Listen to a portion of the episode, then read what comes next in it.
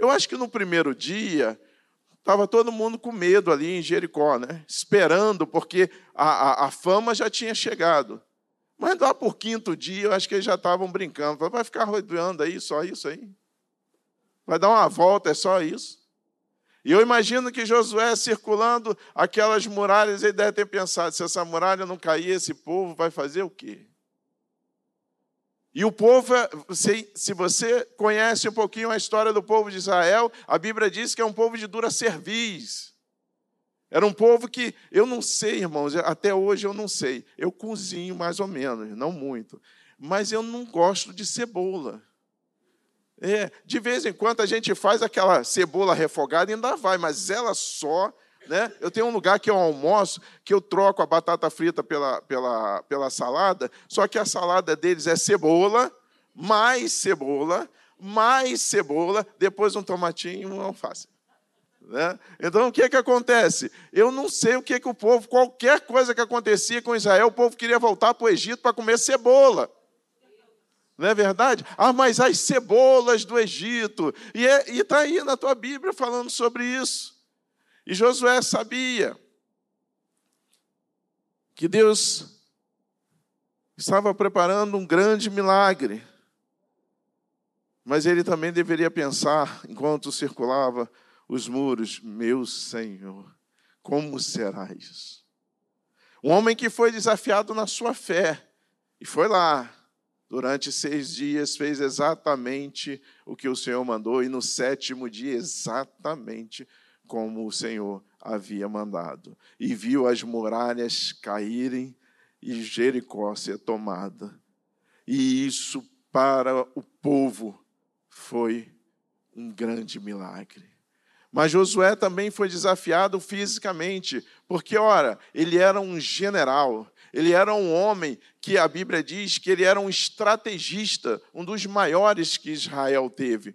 Um homem que vivia em batalhas. E a gente imagina muito, a gente romantiza muito isso, mas eu queria dizer para você que viver em batalha, viver em guerra, era viver vendo morte o tempo todo. E cada morte pior do que a outra. E se ele, se ele cansa, ele morre. Então ele tem que estar tá, tá ali lutando o tempo todo. Então não dá sossego, não tem sossego. Então, assim, eu não sei se você já, já conversou com alguém que trabalha nesses, por exemplo, na SAMU, já, já conversou com alguém da SAMU? Eu tinha uma pessoa que conversava com ela e dizia, bom dia, que Deus abençoe o seu dia. Ela virava para mim e dizia, meu dia nunca é bom. É sempre um atropelado, é um morto, é não sei o quê. Por quê? Porque viver aquilo ali.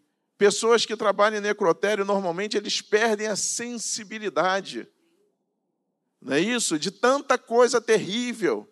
Né? Uma vez eu tive que ir no, no, lá no IML para ver se eu encontrava um rapaz que tinha sumido lá da igreja. E eu fui atrás lá e eles me deram um, um, um, um book de fotos. Nunca mais eu quero ver aquilo, irmão. Misericórdia. Então, assim, perder a sensibilidade, um homem que tinha que decidir sobre uma nação inteira, uma responsabilidade grandiosa. Mas eu quero dizer uma coisa para você: em tempos de muito, muita atividade, em tempos de muitas preocupações, o qual nós vivemos, em tempo em que às vezes o nosso serviço, o nosso trabalho, a nossa vida secular nos ocupa, Josué consegue cuidar da sua família e meio a isso tudo. Ele não só cuidava de Israel, porque, veja, não teria sentido ele dizer: Eu e a minha casa serviremos ao Senhor. Se não, ele teria que ter outro tipo de movimento, mas o que ele frisa, ele bate em cima de algo que ele tinha certeza de que a família dele viria com ele, independente do que o povo decidisse. E eu quero dizer para você que, em meio a todas as atribuições que Josué tinha, diferentemente de Davi, um homem segundo o coração de Deus, Josué não negligenciou a sua família. Davi era um homem muito, muito hábil em guerras, em batalhas, ao ponto do povo cantar: é, é, Saul matou mil, mas Davi matou os seus dez mil. Esse era um homem que trouxe a Israel grandes vitórias mas perdeu a batalha maior que foi dentro da sua própria casa. Josué vai nos ensinar que, mesmo que estejamos muito atarefados, temos que priorizar a nossa família. Existe uma necessidade no tempo que nós temos para dedicar a cada função e cada responsabilidade que temos, separar um precioso momento para cuidar dos nossos familiares. É importante entender isso. Veja, família tem suas nuances. Por exemplo, eu vou contar um pouco da minha, espero que você não fique escandalizado. Então, minha avó era terrorista. Devia ser do Hezbollah ou do, desses grupos aí. Sabe por quê? Porque minha avó era assim, lá em casa. Quem conhece aqui pé de aroeira? Você conhece? Conhece? Conhece, menina? Pois é, pé de aroeira tem duas funções principais. Qual, qual é? Você sabe? Curar a ferida e bater, exatamente. É exata, não necessariamente nessa ordem, tá bom? Não necessariamente nessa ordem. Então, eu digo que minha avó era terrorista, porque ela tinha uma faquinha desse tamanho, que todo dia ela ia no pé de aroeira, puxava um galinho meio verde, meio seco, e olhava para mim e fazia assim, ó. E eu ficava imaginando, né, para que que serviria aquele trabalho daquela artífice, né? O que que ela queria fazer? Não é isso? E aí, de vez em quando, eu dava uma escorregada, fazia uma besteira, e lá vinha um galinho de aroeira e... Não é isso? Mas a aroeira também, minha avó colhia. Sabe aquela, aquela parte que ela tirava, que só ficava o galinho? Ela botava dentro do álcool. Então, depois que aquilo batia na tua canela, na tua perna, ela botava álcool. Irmãos, você vê a constelação inteira, a Via Láctea toda, com todas as estrelas, quando pega álcool com aroeira. Sara, não Sara? Sara. Mas primeiro você vai, não precisa ser um Elon Musk, você vai a Marte e volta em dois tempos. Tá bom? Então eu digo que minha avó era terrorista. E uma vez, eu não sei qual a besteira que eu fiz, porque a gente nunca lembra, né? Quem, quem faz nunca lembra. E eu deve ter feito uma besteira daquelas com meu avô. E eu lembro que o meu avô se pediu emprestado o galinho famoso da minha avó e me deu umas lapadas. E ficou marcado, a gente ia para a igreja de bermuda, aí ficou marcado na minha perna. E eu fiquei muito revoltado com aquilo. Eu achei demais. E eu falei para o meu avô: olha, como é que vai ser isso no domingo? Que eu já queria fazer o quê, né? Queria entregar meu avô para todo mundo. A minha vingança. Quando eu chegasse na igreja, mãe, eu ia falar. Meu avô falou assim: todo mundo que perguntar, cada lanhada que tiver na sua perna, você diz assim: eu desobedeci o meu avô, por isso ele me bateu. Hoje não pode mais bater mais, né, irmão? Mas deixa eu falar para você, estou aqui vivo até hoje, tá trilhando nos caminhos do Senhor. Não um trauma, ressentimento, mágoa, não tem nada disso. Então a família, cada um tem a sua. Se você for contar as suas histórias também, tenho certeza que você vai ter as suas. Talvez sua avó não tenha sido terrorista, né? Então tá, não passou por esse sentido. Mas nós temos famílias, cada um tem a sua e cada um carece dessa desse organismo, né, que nos envolve. Eu queria te dizer que dentro desse trabalho que Josué tinha, dentro dessa função que ele tinha, a gente precisa também entender que Josué era tentado também. Muitas eram as circunstâncias e o grande era o povo. Mas, irmãos, chegar a 110 anos e você poder dizer que a sua família permanece firme. O diabo sabe tanto disso que ele ataca as famílias justamente para que não tenhamos uma posteridade dentro da casa do Senhor.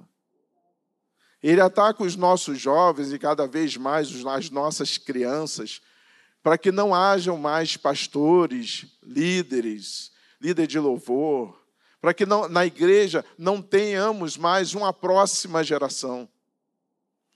Ele ataca o seio da família para que seja destruído aquilo que Deus, com muito carinho, criou como instituição para nós. E nós temos que estar atentos a isso, como Josué fez com a sua família. Agora, não basta só você observar isso. Dizem que Alexandre o Grande, próximo a, a morrer, ele pediu para as pessoas que estivessem ao seu lado que fizessem três coisas para ele após a sua morte. Primeiro, que quem carregasse o corpo dele fossem os médicos que o atenderam. Segundo, que toda a riqueza dele fosse deixada pelo caminho por onde ele iria passar. E terceiro, que as suas mãos ficassem balançando para fora da urna ou do local para que todos vissem. E perguntaram a ele por quê. Ele disse: os médicos, para que eles saibam que o poder sobre a vida e a morte não está na mão deles. A riqueza, para que todos vejam que ela fica pelo caminho. E as mãos do lado de fora é para dizer que nós, vem, nós chegamos ao mundo sem nada e de mãos vazias voltamos. Então, cuidado, de repente você está dando muita atenção a ganhar dinheiro, muita atenção a ter uma vida social melhor, um carro melhor, uma casa melhor. Há problema nisso, pastor? Nenhum, desde que isso não seja a sua prioridade. Por quê? Porque senão você vai ouvir o que uma criança conversando com o pai disse: Pai, quanto que o Senhor ganha? Ele falou: Eu ganho tanto, meu filho. E quanto é isso por hora? Ele disse: Olha, dá 50 reais por hora. E a criança foi embora. 15 ou 20 dias depois voltou, pegou 50 reais, deu na mão do pai, falou para ele: Eu queria só uma hora com o Senhor. Está aqui 50 reais. Irmãos, tome cuidado com isso. Não negligencie o tempo com o seu filho, com a sua filha, com a sua esposa, com seu esposo, em hipótese alguma. Por quê? Porque quando você faz isso, alguém vai abraçar ele ou ela. E, de repente, não é quem você gostaria que fosse. Precisamos entender que se há um bem Veja, eu costumo dizer lá para os jovens, quando eu dou aula para eles, eu digo assim: olha, existe uma coisa que você não percebe, mas que Satanás sabe e trabalha grandemente nisso. Satanás sabe que nossa vida é um espaço de tempo e o objetivo dele é fazer você perder tempo. Tempo é um bem escasso que você não consegue recuperar. Uma vez que você perdeu, você não volta para recuperar. Então preste atenção: o tempo que você investe com o seu filho, com a sua filha, com a sua família, é importantíssimo e não há preço que possa ser pago por isso. Esse é Josué. A Bíblia não diz apenas há especulações históricas de quem seria a esposa de Josué e que Josué talvez tivesse duas ou três filhas. Mas a Bíblia não fala sobre isso. Mas eu preciso entender que um homem como Josué, para falar isso, ele tem que ter uma esposa em casa que seja alicerce do seu lar. Por quê? Porque enquanto ele sai para a batalha, ele está guerreando, tem uma mulher, uma mulher sábia, que edifica a sua casa, cuidando da família. É a sua retaguarda. E é impressionante, irmãos, como a gente vive situações que a gente pensa. Às vezes eu paro e digo assim: eu não acredito que isso esteja acontecendo. Então, entre algumas coisas que o Senhor deu a, a, teve misericórdia de mim, da minha esposa, nós damos aula de curso de noivos lá, normalmente no segundo semestre de, de, do ano, lá no MEI a gente dá curso de noivos para aquelas pessoas que estão se preparando para o casamento. E, irmãos, tem coisas que a gente escuta dentro desse curso que a gente vai fazendo que são assustadores. Mas eles não estão falando do casamento deles, eles estão falando do casamento dos pais. Então, assim, nós precisamos entender bem os papéis. Existem famílias em que a esposa compete com o esposo. Quem é que traz mais dinheiro para casa? Quem é que manda mais? Você já, já fez essa. É, é, é uma coisa que é surreal. É aquela hora em que a esposa diz assim: Eu mando nele.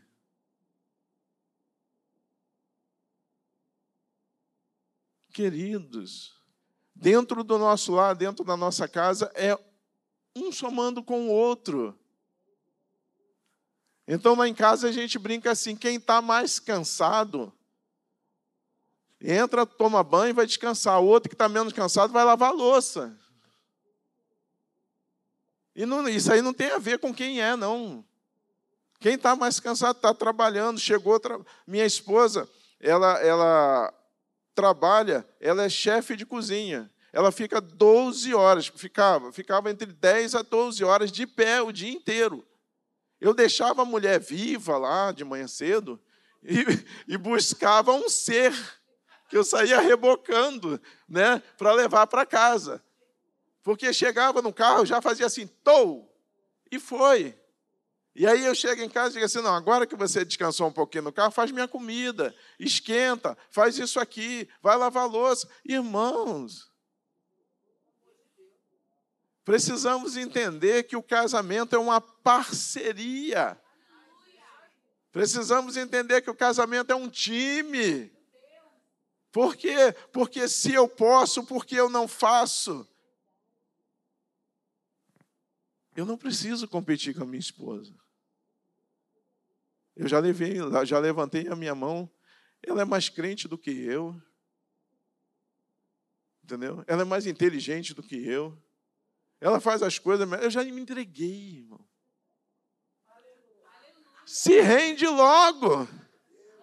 Não é isso? Se rende logo. Diz assim: ela é os conselhos, a esposa vai dar conselhos. Eu tenho dois pontos eletrônicos, irmão. Toda vez que eu estou na igreja, que eu vou dar aula, senta, quando minha filha estava conosco, sentava ela e minha filha. Aí eu só estou vendo as anotações lá, né, irmão? Aí depois vinha, ó, oh, pai, tem que resolver isso aqui, melhor isso aqui, não sei o que tal. Irmãos, eu poderia ter uma atitude muito chata e reclamar da pontuação. Mas aquelas pessoas que são mais próximas de mim, que querem o meu bem, estão pontuando para que eu melhore. Querido, ouça a sua esposa.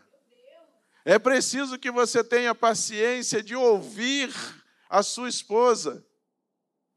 Eu estou, eu, eu, eu trabalho na parte administrativa, então eu ouço desde trabalho que não funciona até pessoas que, é, é, por exemplo, estou com o caso de uma menina lá que está com câncer. E aí, três noites sem dormir, depois que soube do, do, do, do, do laudo médico, o que é que vai? Vai lá na minha porta, bater na minha porta. Porque, além de administrador, eu sou pastor. Então, uma coisa não desassocia da outra. Às vezes eles precisam que ore por eles, às vezes ele precisa que é, é, tenha uma demanda no trabalho deles. Eu falo com pessoas o dia inteiro. Eu chego em casa, tem duas mulheres com sete mil palavras para falar comigo. Sete mil irmãos. Você faz o quê? E agora? Sai correndo, não? Não, para para ouvir.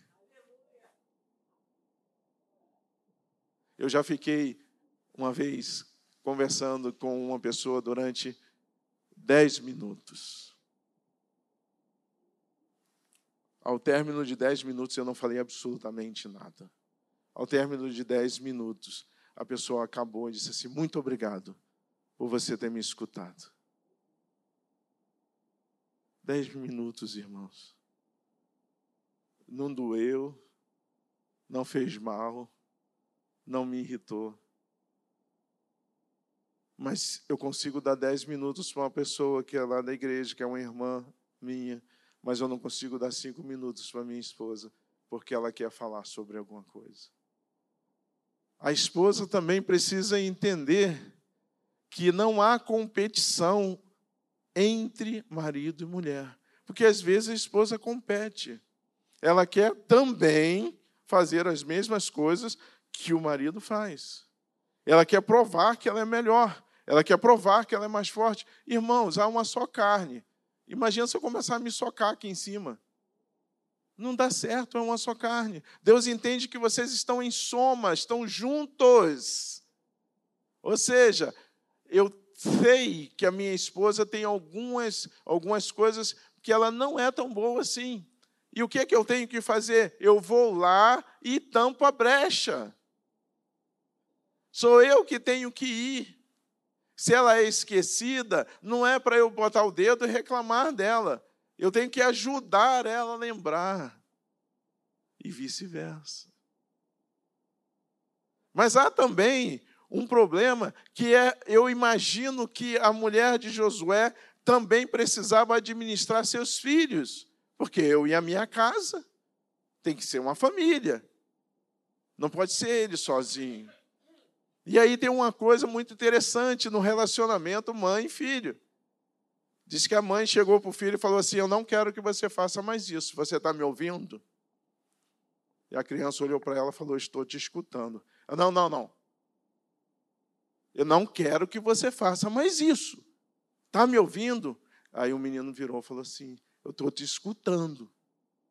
Na terceira vez que ela repetiu que ele falou que estava escutando, irmão, ele não sabe nem de onde que veio.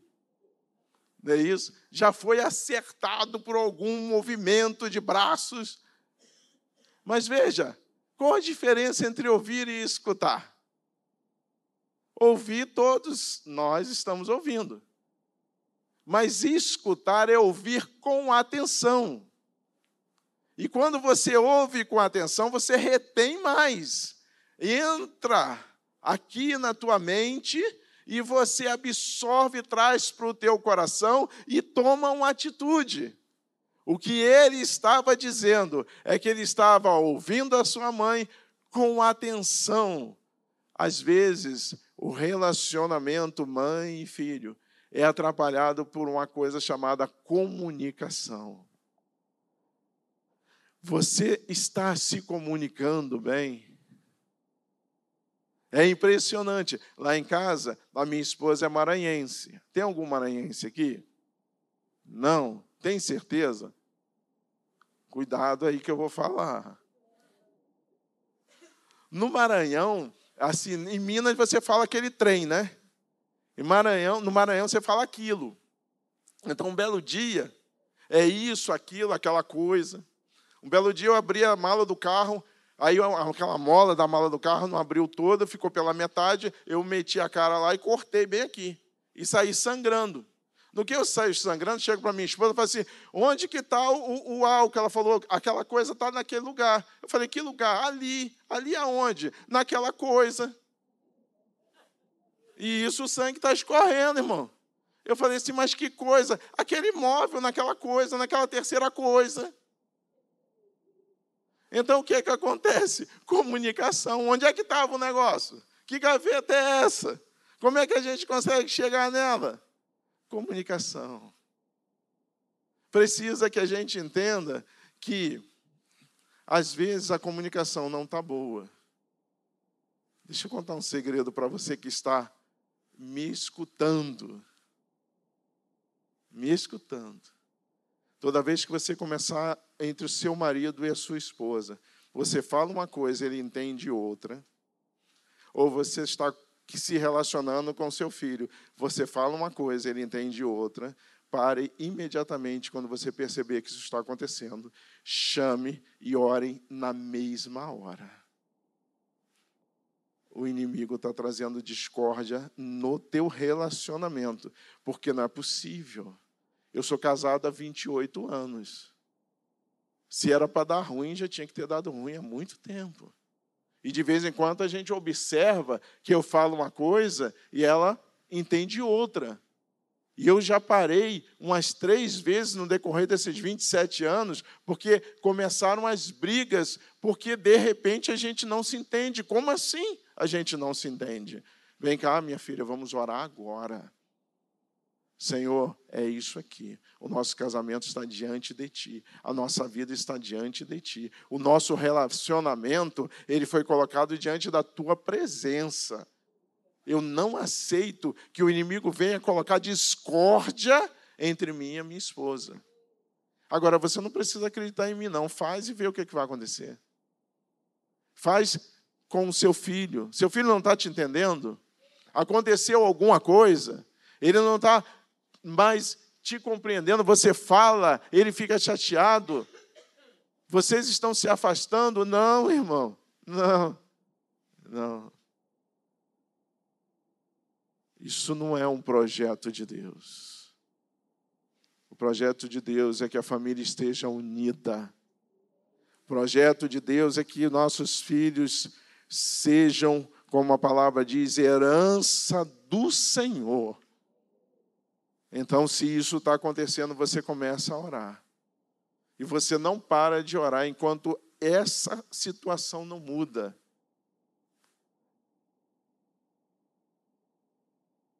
E uma coisa que eu sempre coloco, aos 13 anos de idade eu saí, eu sou nascido num lar evangélico. E aos 13 anos de idade eu saí da igreja, voltei 10 anos depois. Durante 10 anos, minha mãe nunca desistiu de orar por mim. E uma coisa que eu aprendi com minha mãe é que Deus é um Deus de estratégias. Minha mãe não sabia onde eu estava preso.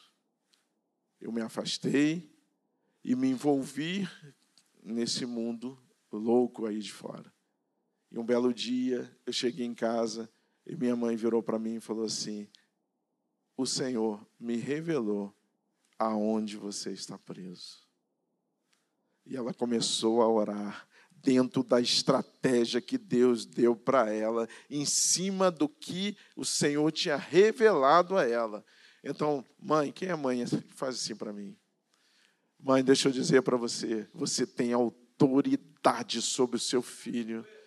Deus deu autoridade sobre ele. Ele está fora da casa do Senhor. Você vai lá quando ele estiver dormindo, estende a tua mão e diz assim: Senhor, eu não tive filhos para calamidade.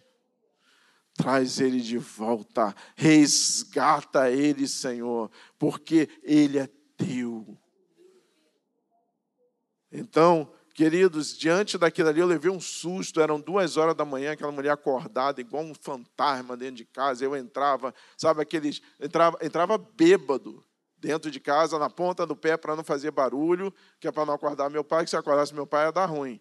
Então, assim, aí eu ia, entrava e ia dormir. Eu encontrei aquela mulher no sofá, quando eu entrei, eu levei um susto. Ela levantou e falou assim: Ó, o meu Deus falou para mim aonde você está preso. E eu vou orar para que essas cadeias se quebrem, para que você volte à presença de Deus. Deu certo ou não deu, irmão? Então, olha, preste atenção. Talvez quando eu pedi para você dizer, eu, minha casa, serviremos ao Senhor, você pensou exatamente aquilo ali. Meu filho não está aqui comigo. De hoje em diante, ore ao Senhor, peça a estratégia para que o Senhor possa te direcionar como você faz. Você que é pai, você que é mãe, que está com seu filho pequenininho, peça sabedoria a Deus para cuidar de cada um deles. À medida que eles cresçam, eles possam crescer, como a Bíblia diz, em estatura, em conhecimento e em graça diante de Deus em primeiro lugar e diante dos homens.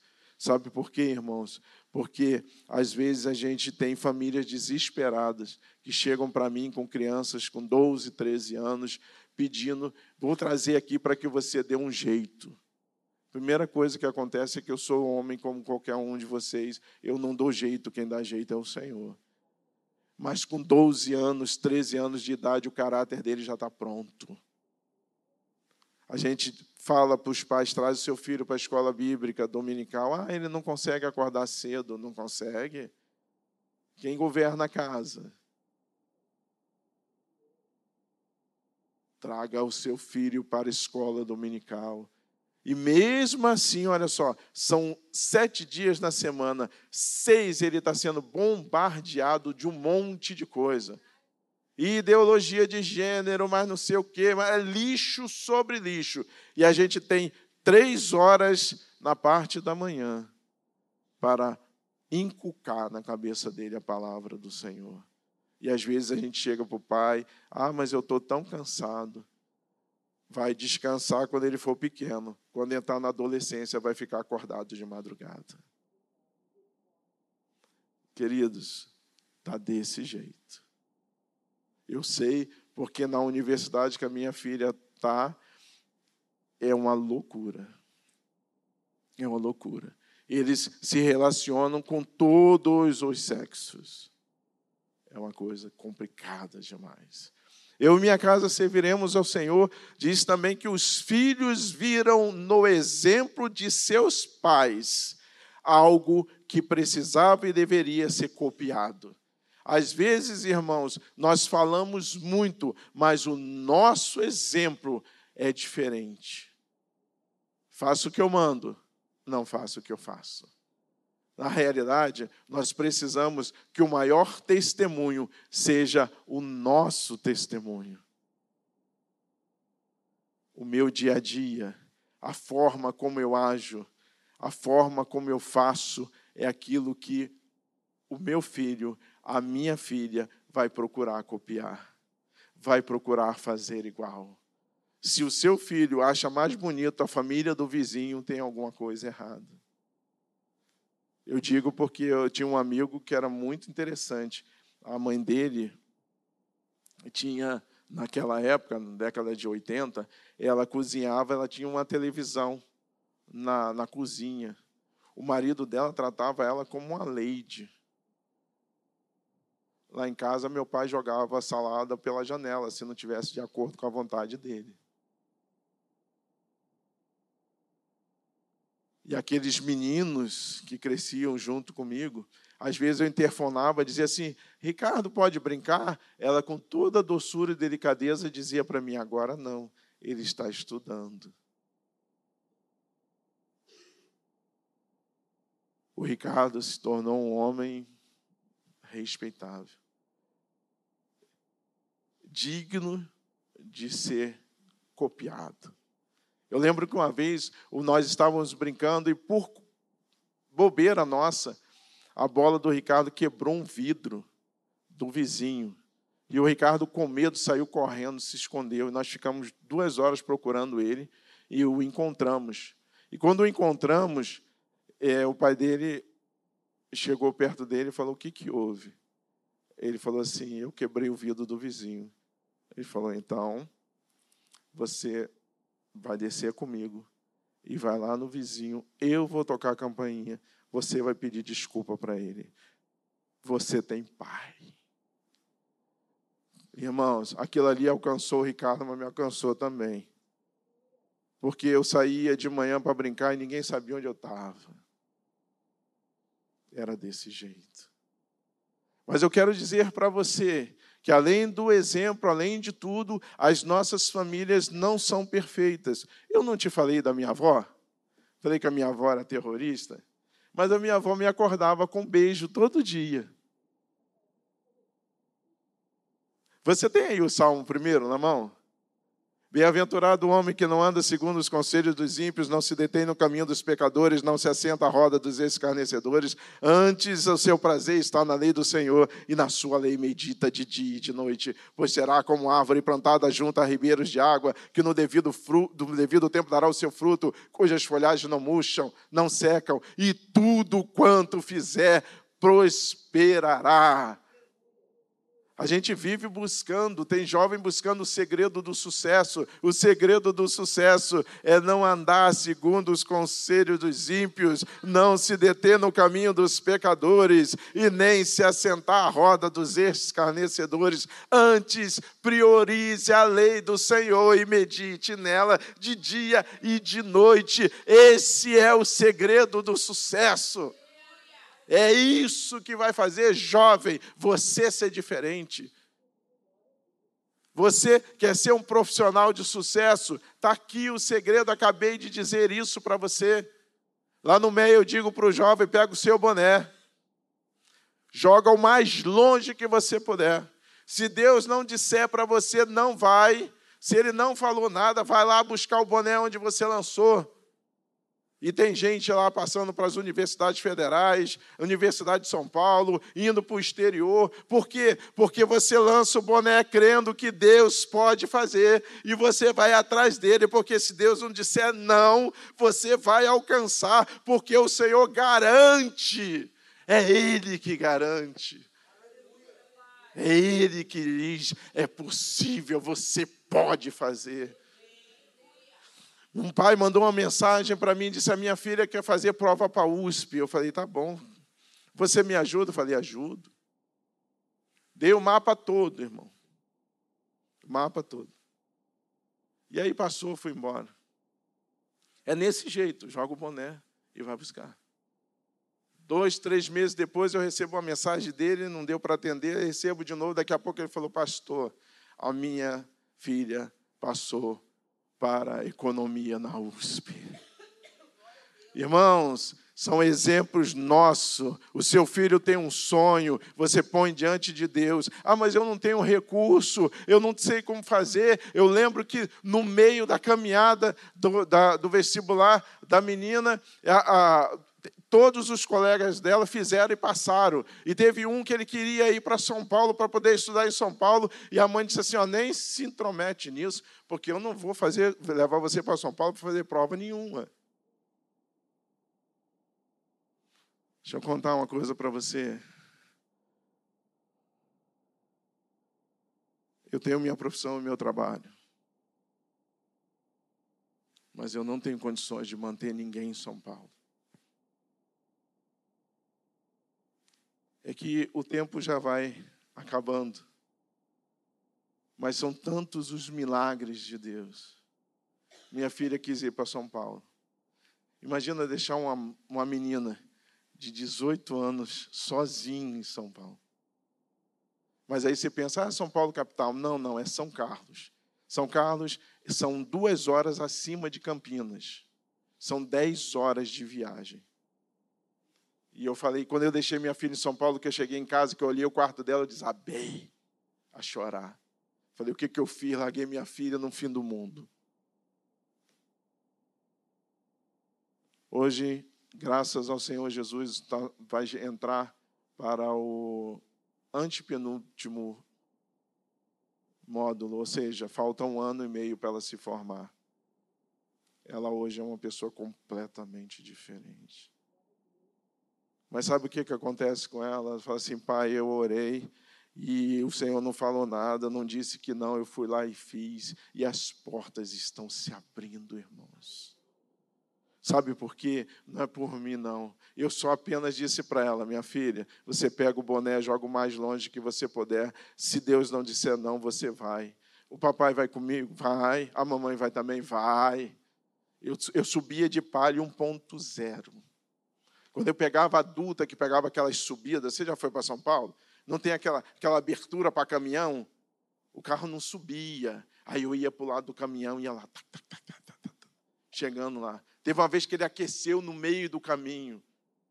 E aí eu tive que parar, encostei, minha esposa viu dois vultos passando assim. Os caras estavam atrás da árvore esperando para assaltar a gente. Eu só tive tempo de olhar para o céu e dizer, Senhor, tem misericórdia. E o carro pega e a gente vem embora.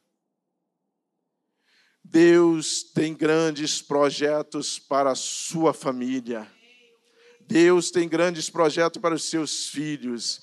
Deus está preparando histórias maravilhosas e lindas, testemunhos para você, para que você possa dizer: eu e a minha casa serviremos ao Senhor. Meu avô, lembra das lanhadas? Meu avô era um homem do qual eu me lembro, sentado numa cadeira de balanço, com a Bíblia aberta, e tudo o que ele fazia. Vem cá, meu filho, senta aqui, eu vou te mostrar na palavra. Meu avô me ensinou a palavra de Deus, minha avó fez me decorar textos. Eles dois juntos fizeram uma coisa fantástica e maravilhosa. Eles me amaram. Por isso, antes de mais nada, amem-se. Cuide da sua família em amor. Para que você possa chegar no final, olhar para trás e poder dizer com convicção, igual Josué disse: escolham o que vocês quiserem. Eu e a minha casa serviremos ao Senhor.